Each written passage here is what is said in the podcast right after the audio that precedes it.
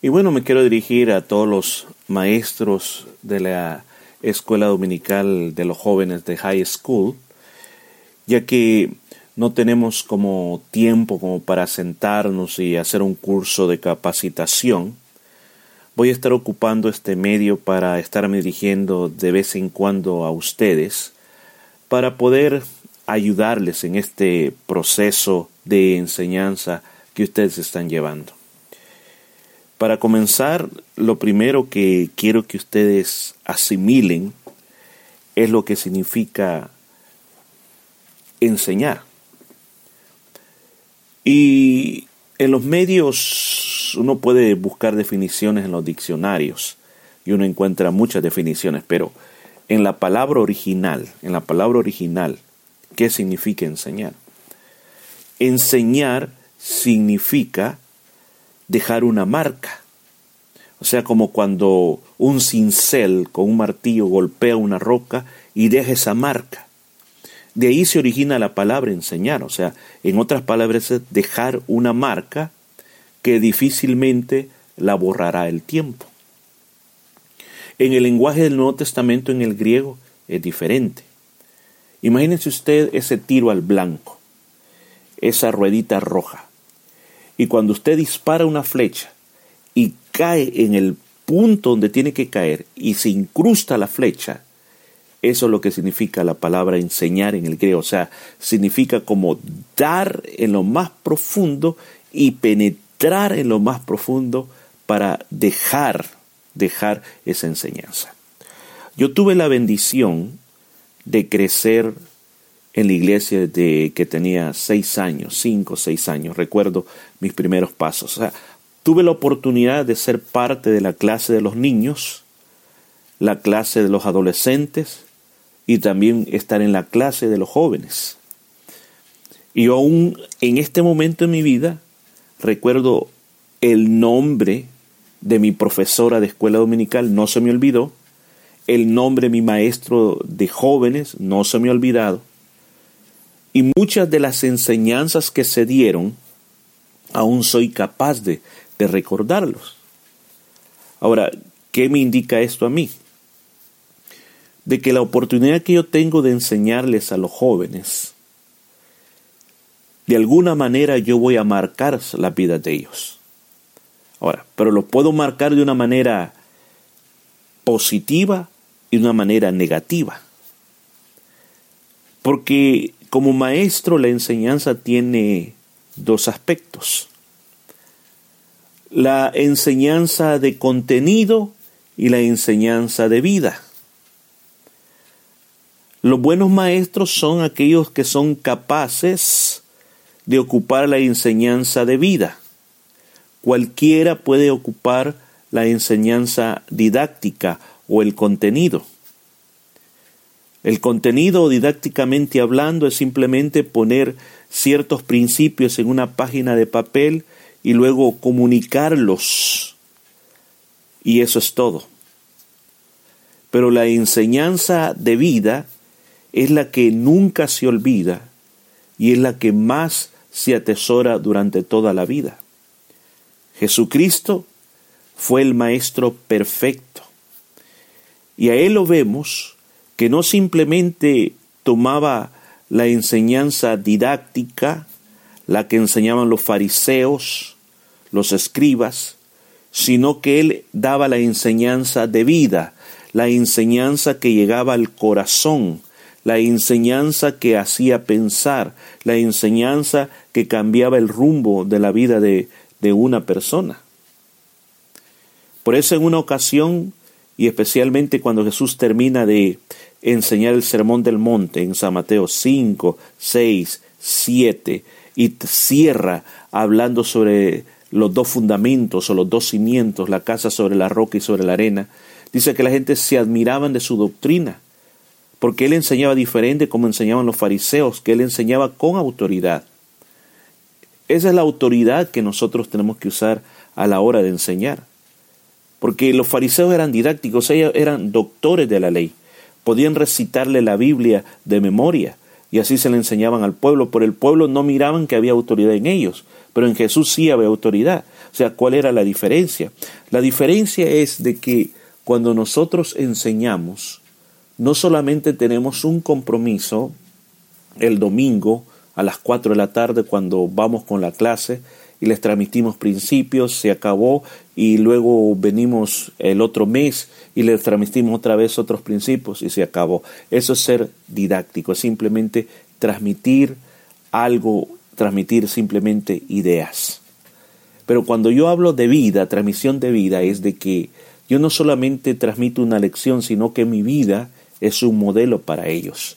Las experiencias que yo he tenido, las experiencias que a mí me han costado mucho, yo se las comienzo a transmitir de una manera que yo estoy queriendo que ellos no pasen los mismos problemas que yo pasé. O sea, no simplemente vengo y le transmito esto es lo que la lección dice de ese día, dice este día, sino que yo considero la lección primero con mi vida, la considero a través de mi vida y cómo esa lección se aplicó a mi vida y cómo eso me ayudó, y fueron principios que también yo estoy de acuerdo con ellos, me ayudaron y los estoy transmitiendo, y no solamente porque los transmito con mi voz, sino que lo transmito con el ejemplo de vida que tengo. Yo creo que hay tantos maestros, pero son pocos los maestros que sobresalen. ¿Y sabe cuál es la diferencia entre los que sobresalen? Son los que modelan una vida. Modelar una vida es de que una gran mayoría fallan en esto, de que preparan una super lección para sus alumnos, pero luego su vida es un reflejo contrario de lo que es la lección. Porque aparentemente algo que yo recuerdo de mis líderes cuando yo era joven es que no solamente estaba con ellos en la clase del domingo, sino que los miraba en la iglesia, miraba cómo alababan, miraban cómo se comportaban con los líderes de la iglesia, con el pastor. Miraban si servían o no servían. Miraba cómo nos tratábamos fuera del salón de clase. Cuántas veces salimos juntos a la calle y miraba el comportamiento de ellos. Cómo era el comportamiento de ellos fuera de las clases, fuera de la iglesia. Todo eso, cuando veníamos nuevamente a las aulas de las clases, lo que transmitía ese maestro de verdad que tenía un poder que daba vida, y que muchas de esas lecciones nos hicieron pensar sobre el futuro, porque algo que tenemos que recordar es que a la etapa que le estamos enseñando es una etapa de transición donde dejaron lo de ser niño, la protección de papá y mamá, y ahora están como subiendo en una montaña y están comenzando a ver de que hay una cima a la cual quieren llegar, y que en esa cima se dan cuenta que es difícil, se dan cuenta que es complicado, que salir de la protección original de mamá y papá, y se da cuenta que el mundo es totalmente diferente, y dicen, bueno, y ahora cómo enfrento los problemas de la vida. Y más que siendo cristianos dicen, ¿qué dice la Biblia con respecto a lo que yo soy? Aquí es donde yo tengo que darme cuenta de que yo no solamente tengo que enseñar una lección. Yo quiero que ellos aprendan una lección. Yo quiero que ellos reciban algo en su corazón. Yo quiero que ellos evolucionen algo dentro de su vida. Yo quiero que ellos cambien en distintos ámbitos que ellos están moviendo, que ellos también tengan ese proceso de poder imitar. La imitación a veces es importante. Pablo dijo, sean imitadores de mí, como yo soy imitadores de Cristo.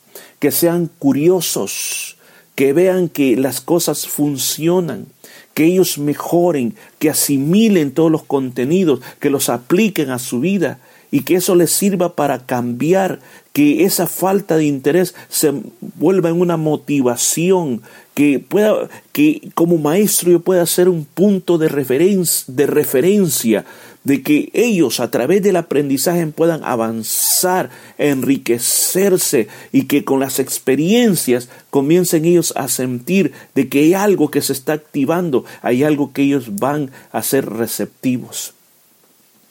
Muchos maestros se quejan de que sus alumnos no les ponen atención. Aquí la gran pregunta ¿es que simplemente somos didácticos? ¿Simplemente estamos llevando un papel que transmitimos, que rápidamente lo miramos y digo, bueno, está lista la clase, aquí va? Mi estimado maestro, hay más que eso. Recuerda este día. Tú estás dejando una marca en la vida de esos muchachos. Por esa marca que vas a dejar, porque de alguna manera vamos a dejar una marca, buena o mala. Pero yo me preocuparía por dejar una buena marca en ellos. Como yo te decía hace un momento atrás, tengo más de 50 años y te puedo decir cómo se llamaba mi maestra de escuela dominical de niños, cómo se llamó mi maestro de jóvenes. Te lo puedo decir, no se me olvida, lo tengo presente en mi cabeza. Si me preguntaras, ¿cuáles son las lecciones que más recuerdas de ellos? Yo te las podría contar. Y no solo los recuerdo por el salón de clase, los recuerdo por lo que vivimos fuera de las clases. Preocúpate en transmitir vida. Recuerda que tú estás siendo observado fuera del salón de clase por estos muchachos. Tú eres en este momento como, llamémosle así, como un héroe para ellos. ¿En buen sentido o en mal sentido? Tú determinas. Yo te quiero seguir animando a que sigas adelante, no te des por vencido y que te sigas perfeccionando en lo que estás haciendo. Hoy por hoy lo vamos a dejar aquí. Que el Señor te bendiga y posteriormente vamos a volver con otra enseñanza para tu vida. Bendiciones.